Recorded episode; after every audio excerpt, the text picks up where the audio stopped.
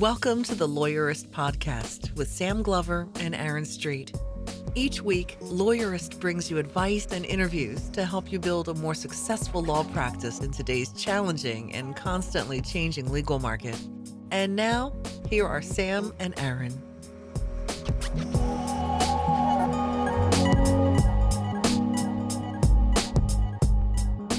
Hi, I'm Sam Glover. And I'm Aaron Street, and this is episode 155 of the Lawyerist podcast, part of the Legal Talk Network.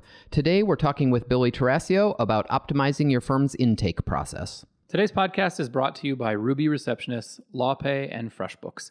We really appreciate their support, and we'll tell you more about them later in the show. So, we spend a lot of time interacting with small firm lawyers all over the country and asking them what some of their biggest challenges are and marketing as a broad category seems to be probably one of the biggest and most recurring themes that lawyers indicate is a problem for them.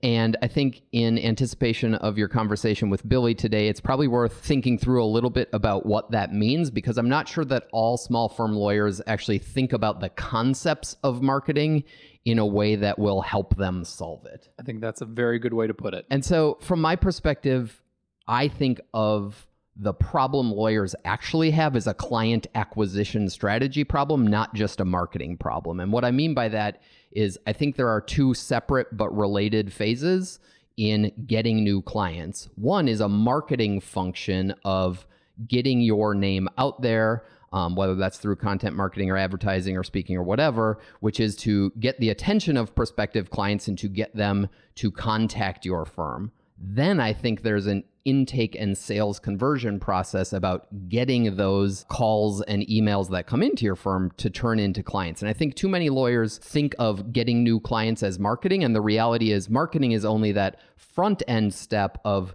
getting people to reach out to you. But then there's a sales conversion and intake process, which is both getting those contacts to schedule a consultation call or email, and then in that consultation, getting them to become clients. And those are sales functions, those are intake conversion functions. Yeah, and I can feel some of our listeners feeling uncomfortable with that. Ooh, the sales word, business talk, and law. Yeah, I mean, I, have kind of lost patience with that. Like, if you're not willing to think about it as sales, then, I mean, good luck, I guess. But a lot of the stuff that you can learn from sales is really helpful.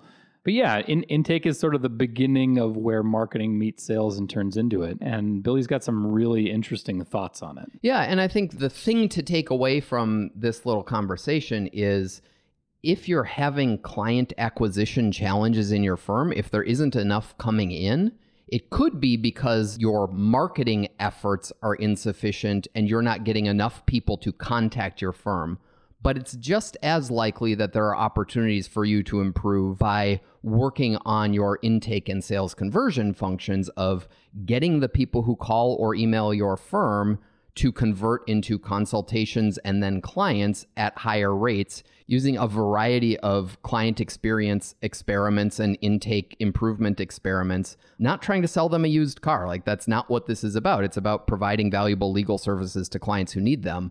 But you need to convert people into saying yes. And that involves practices and principles that salespeople understand. Where the marketing and sales start blending together is on your website in your Google search results, right? Like that's where people start making decisions about whether to even enter into any sort of a transaction with you. And so if you're having trouble, you want to sort of break that up into multiple pieces. Like at which point do you think people are falling off? Have you spent a lot of money on SEO and you think it's performing well and you're not getting clients out of it? Well, try and figure out why that is. Are people landing on your website and getting confused and not filling out your contact form? Um, or are the wrong people getting there? If people are, if your phone is ringing and you still find yourself without clients, or if your email inbox is full of inquiries and you still find yourself without clients, what's going on there? Like, are they all the wrong people? Are none of them following up with you? In which case, maybe it's you, not them you know the troubleshooting has to run through that entire thing so and billy's in this interview going to provide a bunch of both kind of strategic ideas but also some kind of tangible practical tips on things you can experiment with because she's run a bunch of data driven experiments on how she's improved her conversion rates through her intake and sales processes again in an ethical way that supports the needs of clients. This isn't about used cars or anything. So Billy will offer a bunch of great ideas there, but it's worth stepping back and kind of mapping out for your firm and your practice what are the steps a client has to take from being aware of you, whether that's through SEO rankings or hearing you speak, to wanting to reach out to your firm, to what happens when they do, and are all of those things mapping to the process of turning them into a client? So we've talked about data a bit. We're going to have a quick sponsored interview with Joshua Lennon from Clio about tracking data and what you can do with it, and then my interview with Billy. So here we go. Hello, I'm Joshua Lennon, lawyer in residence at Clio, the world's leading cloud based practice management software for law firms. Hi, Joshua. Thanks so much for being with us today. Thanks, Sam. It's great to be here. You are here to talk about data and law firms. And uh, I think maybe we better tee that up by explaining whether or not most common law firms who may not be thinking of themselves as generating data, whether they have it. So, do we have data in our firms? Law firms actually may have too much data. What's interesting is that we collect all kinds of data in our law firms, uh, whether it be contacts for conflict checking, whether it's the documents that we store on behalf of clients, whether it's our own individual notes and case files, uh, even our billing information are actually all different types of data that can be used by law firms to guide their practices and their decision making. So we have a ton of it. It's just sort of stuck in places where we can't necessarily get to it. So how do we collect it and make it useful? Well, I think what law firms need to think about is centralizing and standardizing their data. So, in the past, we've had those giant little folders that have been overflowing with our case files. And while those were great for storing things in banker boxes and filing cabinets, it didn't really make it something you could search against. So, if you centralize your data, into some type of online practice management system or a local practice management system that allows you to search across all those different types of data and extract that data so that you can do reports about it. That's really the first step a law firm should be taking to make themselves data driven. So I'm imagining basic stuff like, you know, I want to enter, I want to run a report to find out uh, the average revenue generated by all my cases last year. Mm-hmm. And that seems simple enough, but give us some other examples like wh- what can we do with the data once we have it in a useful format? Well, what's interesting about data is it allows you to leverage your gut feelings and drive really informed decision making. So it could be that you may think that a judge just doesn't like you. And with proper data across all of your case files, you can actually take a look at different motions that you've had for them, whether or not they succeed, um, whether or not they've been challenged, whether your rules in your favor. Uh, if you are a criminal lawyer, you can take a look, for example, at the arresting officer and what patterns might emerge from that arresting officer's actions or reports and how that might impact your current client. And you can even make business driven decisions based on the data that you have. So if you take a look at your billing and you see certain payment periods that are more in your favor, you can actually base your future billing practices on those. So organizing this information actually has a, a, whole host of applications, both in favor for your clients and in favor for you as running your practice as a business. So, am I hearing you correctly that if I have been using practice management software like Clio for a couple of years and I've been inputting all my client information. I've been using it for billing. I've been keeping track of accounts. I've been um, entering outcomes and all that kind of stuff. I probably already have a lot of data, whether or not I'm actually trying to do anything useful with it. Absolutely. Yeah, but if I'm not already using law practice management software, then I might have an, a preliminary step of organizing what's in my probably paper files or spreadsheets into a more useful format. That's true, but even then, that may not take as long as you think. So most people carry all of their contacts in their email program, for example, like Outlook. And that can just sync into a practice management platform. So there is a little bit of effort in getting the information in, but then once you have it, it can actually save you time and effort when it comes to making data driven decisions. So, along the same lines, you are conducting a webinar very soon called the Data Driven Law Firm, in which people can learn, lawyers can learn uh, what kind of data they can get uh, and what they can do with it. This will be on February 6th at 11 a.m. Pacific, 2 p.m. Eastern. And you can sign up for it. It's free at clio.com slash data driven, all one word. That's clio.com slash data driven. And Joshua, replays will be available, right? Absolutely, yeah. If you go ahead and register at that link, which will continue to be live, uh, you will receive a recording of the presentation and all of its handouts as well. Well, thank you so much for that information. Uh, again, go to clio.com slash data driven if you want to sign up. And Joshua, thanks for being with us today. Sam, it's always great to be a part of the Lawyerist Podcast. Thank you.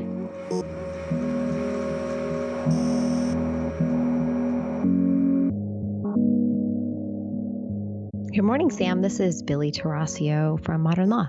Hi, Billy. Thanks for being on the podcast for your second time, I believe. Yeah, that's right. It, has been I don't know, maybe at least a year, but it's it's great to be back. It's good to have you back. First of all, I wanted to check in on something that we talked about a while back, but maybe you better set the stage for us because we had talked about your do-it-yourself online documents portal, but maybe we could briefly recap and tell us what your firm does and how you ended up building this thing and what's happened with it since we talked to you about a year ago. Okay, sounds great. I'll try to make a, a long story very short. Um, cool. When the firm opened, it was um, I am a family law practitioner, and I opened the firm, which is now known as Modern Law, um, in 2010 here in Arizona, with a access to justice mission.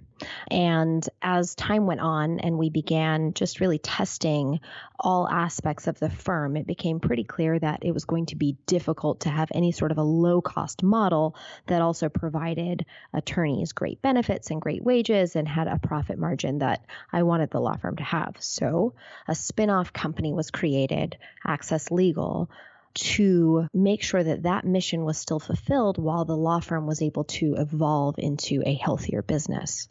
And one of the first projects that we took on was developing technology that would allow us to deliver specific documents in a Microsoft Word version through questionnaires, so online document automation. And we would use that tool both forward facing to make it available to the public and internally to automate the law firm drafting. Yeah. And so the the external facing one ended up being called Access Legal, and I, people can go see it right now at accesslegaldocs.com, right? That's right. Yeah. And and you're still using this internally, right? Yes, we are. So um, when clients hire Modern Law, they receive a questionnaire in their email box. They fill out that questionnaire, and the answers auto-populate the uh, pleadings that we created in the background. Now, now that sounds like a you know oh duh type of thing, but when, when well. we did it, it wasn't quite as easily accessible as it now is. Yeah.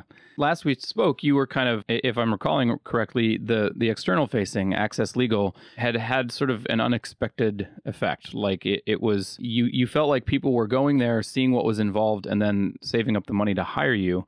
Um, which meant that the portal itself was kind of a failure, but it, it wasn't really hurting your ability to get clients in the door. That's exactly right. So, what we yeah. found was I thought that making these very practical tools available to the public who didn't have an attorney would be very valuable to them. But it really isn't. If it's not accompanied with a whole lot more, um, it really isn't valuable. So, Access Legal and Modern Law, both owned by me, continue to uh, kind of ramp up our offerings of what can we do to make things valuable to the public. So, we started offering webinars. We I wrote a book that's a you know basically a DIY manual of start to finish what to do procedurally, things like how to put together your file.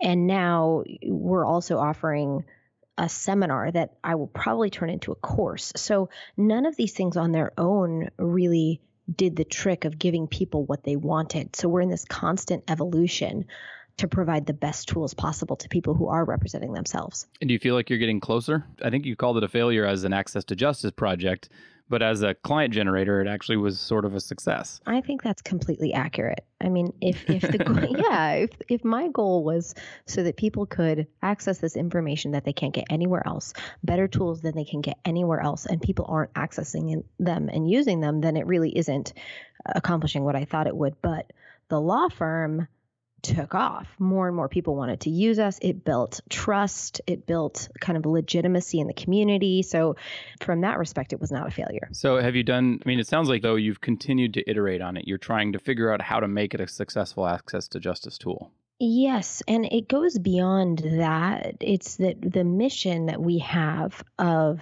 increasing access to justice and being a, a, a resource will never go away. Right. And so I don't know what the best way is to do that. You know, the documents online may never turn out to be something that is super valuable to people, and that's okay, but we will never stop figuring out how to bring more value to the public, even people who are not our clients. Yeah, that's awesome. So uh, I didn't actually bring you on to talk about that. I brought you on because I wanted to hear about intake. And you are, uh, this feels weird to say to me, but knowing you and talking with you about it, I know that to be true. You are passionate about intake. I am passionate about intake. Yeah. Why is that? What's so great about intake? Um, intake is the most powerful piece of the law firm. In that, if I am watching intake numbers, intake key performance indicators, I can tell whether or not my law firm will grow or shrink in the next 30, 60, 90 days. It is a better indicator than anything else going on in my firm, and it is the easiest thing to fix. And when it is wrong, it has the most impact on the business. So, with all of that, I'm really passionate about intake. I mean, hearing you say that, that all actually seems obvious to me.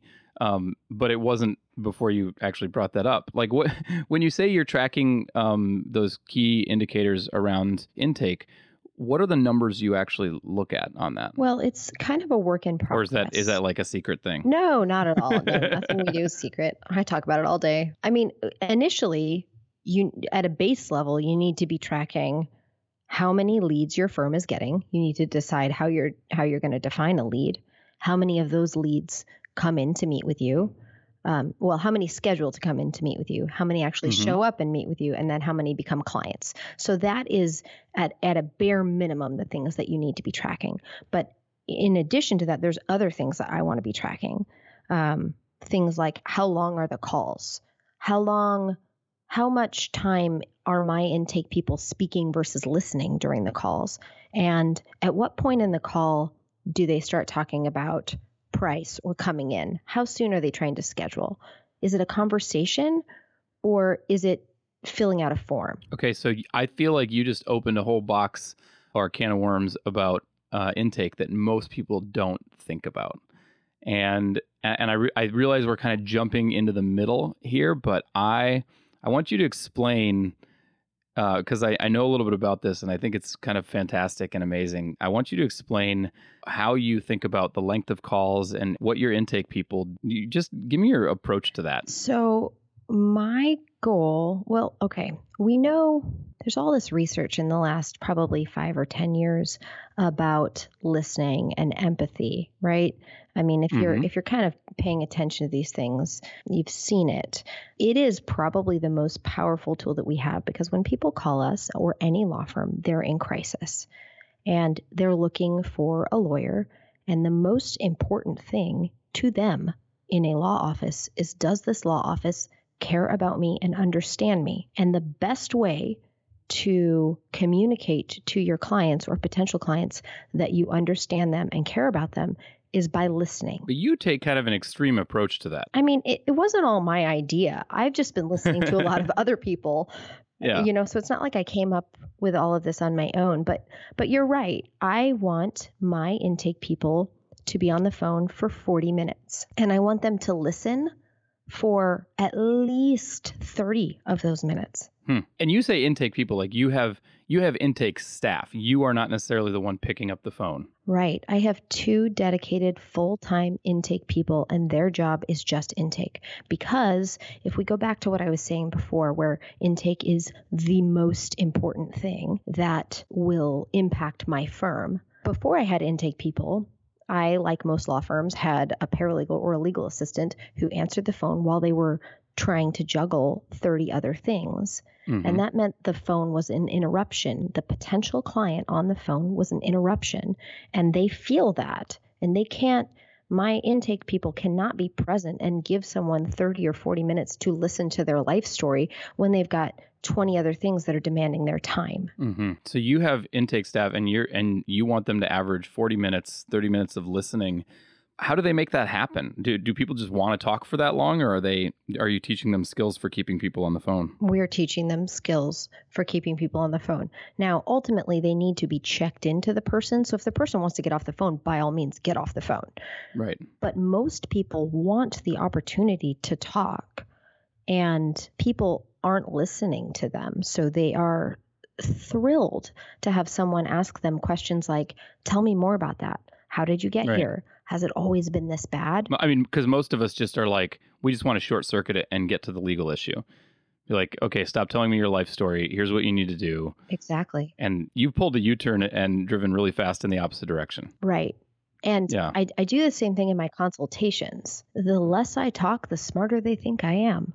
It's remarkable. You are quite smart. Like that's not the problem. Thanks, but we have to take a quick break to hear from our sponsors. But when we come back, I want to talk more about intake and empathy and about your intake staff and how you approach it. So we'll be back in a minute. Ruby Receptionist is a live remote receptionist service that is dedicated to helping lawyers win clients and build trust one happy caller at a time. From their offices in Portland, Oregon, Ruby's friendly professional receptionists ensure exceptional client experiences by answering calls live in English or Spanish, transferring calls, taking messages, collecting new client intake, addressing common questions, making outbound calls for you, and more. Just like an in house receptionist at a fraction of the cost. More importantly, they sound like they're sitting in your office. For a special offer, visit callruby.com slash lawyerist2018 or call 844-715-7829. That's 844-715-RUBY. Did you know that attorneys who accept online payments get paid 39% faster on average than those using traditional payment methods? With LawPay, the only payment solution offered through the ABA Advantage program, you can accept client payments online, via email, or in person. No equipment needed. Visit lawpay.com slash lawyerist to sign up and get your first 3 months free. Trust the only payment solution developed for attorneys and recommended by 47 state bars. LawPay. Being a self employed lawyer is hard enough, which is why dealing with your day to day paperwork on top of it all shouldn't have to be. FreshBooks makes ridiculously easy to use cloud based time and billing software that will help you work smarter, get paid faster, and become more organized. With FreshBooks invoicing, you can create and send polished professional invoices effortlessly in mere seconds. FreshBooks can set you up to receive payments online, which can seriously improve how quickly you get paid. You can track your time either by using their mobile app or your desktop, meaning you'll always know what work you did, when you did it, and who you did it for. There's also a super handy deposit feature so you can invoice for a payment upfront when you're kicking off a project. To feel the full impact of how FreshBooks can change the way you deal with your paperwork, FreshBooks is offering our listeners a 30-day free trial. To claim it, just go to freshbooks.com/lawyerist and enter lawyerist in the how did you hear about us section. So we're back, and Billy, it strikes me that that style of intake, um, essentially sitting on the phone and listening to people's problems all day, might be hard. Right. Yeah. Um, you're exactly right. And w- another thing that we found um, is that people burn out. It is a Yeah. short term position. The intake people do not have the benefit of because I really as attorneys I tr- I train my attorneys to do the same thing but the difference is that the attorneys get to see the process through um, bring the the problem to full circle and and they're not simply listening all day long to people's problems and that is not something that people can do over a long period of time without their emotional bank account just running dry Mm-hmm. Yeah, I can imagine. I think I've heard you mention this, and this is what I think is even like the second or third level of cleverness of this is that uh, I think you've said that you feel like the callers are more likely to sign up with your firm, not just because the staff have been empathetic, but because by the time they get off the phone 45 minutes later, they're so exhausted that they can't get their head around calling another lawyer. invested is the term I prefer as Invested, to there you go. exhausted. But but you're right. Like, why would I want to start over? I have given these people my life story. They understand me, Mm-hmm. and it's not just that. We are throwing at them all sorts of other things to make sure that they understand that we are the best fit for them. They're getting a book, they're getting emails, they're getting texts. They should feel so confident in our ability that they would never want to work with anyone else. How effective is this? Like, uh, I mean, do you track conversion rates, or or do you think about it differently than just how many people sign up? We absolutely track conversion rates, and it's very, very effective. except when it isn't. And I can tell exactly when it isn't by these numbers. Um, Mm-hmm. The number of, you know, how many leads are scheduling, how many of those are showing up. Um, all of those things tell me immediately whether intake is working or not. And then you have to go back and listen to calls and do more coaching. So you so you will sometimes you you record those calls obviously and then do quality control sometimes. Absolutely. When my Yeah. numbers tell me something is something is off and and it happens quickly i mean within a week somebody you can tell if somebody's really in a rut and having you know a bad week or they're on vacation because they work remotely and they're just really not checked in i can tell immediately when things are not going well hmm. And so it's not just it's you're not they're not using scripts. You're trying to train them to do this and they really need to be checked in and engaged in this process. yeah it's a hard job really I mean it It's- sounds like it's a one. hard job.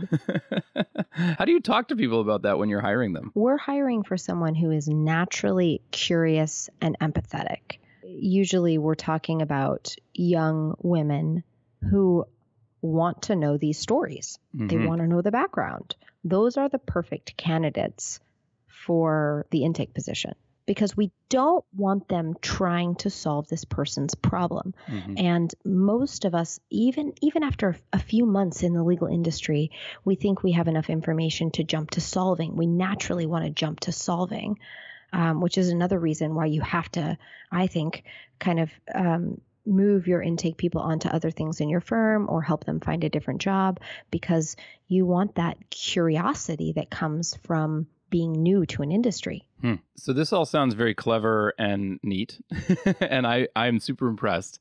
Uh, I'm wondering if it's so effective, and and I'm imagining you're. I mean, I don't know if you're converting one out of every two people or what, but do you actually have a more clients than you want? Yes, we spent last year at maximum capacity for at least half of the year. Hmm. So what happens when you fix intake? You know, if you map out your your processes and you've got intake and then you've got sales and then you've got um, your your attorneys and your operations and then your finance piece, the intake is at the beginning of that line. And when intake gets really good, then you have to fix all these other things before you can add more people. And so that's where modern Right. law's at, trying to Gotcha. scale up on those other areas. You're sort of uh, you're sort of staring into the fire hose, trying to figure out how to swallow all the water. right? but what's beautiful is we get to be really picky about our clients, and that makes everyone like their job a whole lot better. A lot of lawyers talk about being picky about their clients, and I think very few lawyers are actually able to do that. Um, so I'm wondering, like, I mean, do you identify like, nope, this person just isn't a fit for us, and then you turn them away? Absolutely, without a doubt. Hmm. I was talking to one of my lawyers, um, I think last week, and I was asking him, you know, how things are going and are you having any client problems? And his answer to me was so telling because he said, you know, I actually really like all of my clients right now. That is what determines whether or not you have problem clients. Mhm. Do you have a relationship where you like talking to them or do you hate talking to them? I feel like it's, uh, uh, I mean, we've done it too, but like deciding to only work with people who you actually like and enjoy working with is like this massively transformative thing that you can do for your business. Massively transformative. I love that. I mean, it's like, how do you, you know, so many lawyers uh, are not happy with their clients and their clients hate them and they hate the other lawyer. And it's just, hmm if you, and especially in a family law practice, right? Like you're dealing with Mhm. people at the end of their rope. And one of the reasons I've always said I will never get into family law is because everybody seems to hate each other, Right. but apparently not for you. No, not for us. But we've we've been so intentional about it. We close early on Fridays. We as a company do yoga together on Fridays. We have said we will not work with people we don't like. We will we turn away clients who don't agree with our values of whole health and moving forward and getting, you know, positive outcomes for restructuring a family. And because we're so intentional about that and vocal about that in all of our marketing, we get great clients and we like our job. I mean, you've really embraced this idea of hiring and firing on culture and extended it to mm-hmm. intake. You, you, you accept and reject clients based on culture, it sounds like. We do. So I assume your intake staff then are also, you know, trying to figure out is this person a good fit for our firm, not just listening. I I don't ask them to do that. That is something that happens down the pipeline when we're actually in the initial consultation. I see. So intake is really all about just getting them into the office. Right. And then once they're in the office, the lawyer who's interviewing them, and does everybody at the firm do this or or do you also have like initial consultation specialist? For a long time, I did the majority of the consultations, and I really like doing that because I get to know who the clients are, what their issues are, and and can match them with the right attorney based on that attorney's capacity. And it's hard for attorneys who are working all day on client projects to then transition into a consultation where they have to completely turn off their lawyer hat and check into their counselor hat and just listen. So I do think there's a lot of value in having a designated person who does the consultations. Yeah. But right now, we're at a point where everyone is really doing them, which is great for me as the owner because I, I get to step back. Yeah. But we'll have to test that and see what happens for listeners' benefits, uh, you, are saying a lot of things in the, you know, kind of, you're assuming a lot of things in the background that, um, that I hope people are picking up on, which is like that you, um, when you said something like uh, we were at max capacity, I don't think most law firms know what their max capacity is, but it sounds like you have a really good idea of what that is. We do, but that's hard. We've mm-hmm. grappled with that all of last year because we were at max capacity. And so the way that we do that is several ways. We have meetings once a week where we talk about where we're at. Everyone knows what their daily billable goal is and how much money um, really they should be bringing in each month. Now, we had two paralegals last year who were just blowing it out of the water month after month after month. And instead of just saying, oh, isn't that great? Look how much you can do, that's an indication that we're above capacity. Yeah. And it was also we we sat we found that our paralegals were blowing their numbers out of the water and the attorneys were below their ideal number which told me I needed more paralegal help to match so that the lawyers could do more. Yeah, you have a bottleneck basically. We have a bottleneck. Yeah. And one of the things we also do in that weekly meeting is not just look at the numbers, but we ask everyone to identify their capacity on a scale of 0 to 100% where are you at on capacity. So it's objective and subjective. Well, I like that because it acknowledges, you know, we we try to quantify everything and it acknowledges that you know, you may be over capacity for reasons that have nothing to do with the number of pages on your desk or something. So exactly, or number of cases, which really is not a good indication of how full you are. I mean, how how systematic would you say modern law is at this point? Like, is the entire thing a system with a process that you are able to like identify problems and bottlenecks and build solutions to them and then test them and then identify the next bottleneck and just knock them down or are you still working on systemizing systematizing things? We are absolutely still working on systematizing things but everything we do is with this mindset of what are we trying to accomplish? How are we going to measure whether or not we're accomplishing it? What are the criteria we're going to look at? So on one hand everything is systematized to that and on the other hand it's a complete work in progress. And everyone in this office is part of the solution. So maybe to wrap up, we could go back to the nuts and bolts of intake. And, you know, I, am guessing a lot of our listeners are lawyers who are either answering their own phone or answering their phone with the help of a virtual receptionist or a receptionist in the office. What's the first couple of steps you need to take to get from there to where you are? That's a great question. I totally just sprung it on you out of nowhere. that's fine. That's fine. I think maybe, I guess it depends on your goal. If your goal, if you as a law firm owner are a solo and you want more work, and that's your goal, then I think the most important thing you can do is hire an intake person. Maybe that person's part time. My intake people are virtual, they don't have to be here. So you could hire a part time person. Now, if that's not your problem, if your problem is I can't manage the work that I have, then that's probably not your first hire. That's a good point. Yeah, I take your point. Yeah, if people are feeling like they're, because I think a lot of people, and, and we ask everybody, like, what's your biggest challenge? And a lot of people say their biggest challenge is getting clients in the door. But I suspect after talking to you that a lot of them may also have the problem of getting those clients or getting those potential clients to turn into actual clients. Um, and intake may be the process. And it sounds like the way to do that is is to get somebody whose job is to actually move intake, to have numbers that indicate whether or not intake is working, and work with that person to make them more effective at doing what you need them to do. I think that's absolutely true. Did I sum I it up well? yes, and I and and there are people lots and lots of smart people are saying this. You probably have enough leads you Mhm. probably have a conversion problem. And conversion's a difficult word because it describes so many things, but you probably have a conversion problem at a whole lot of different places. Yeah. You know, yeah. So I think that's a fabulous point. Very cool. Billy, thank you so much for walking us through your intake process. I think it's neat that you are passionate about it, and I hope people have learned a lot from it. Thank you so much, Sam. I really appreciate it.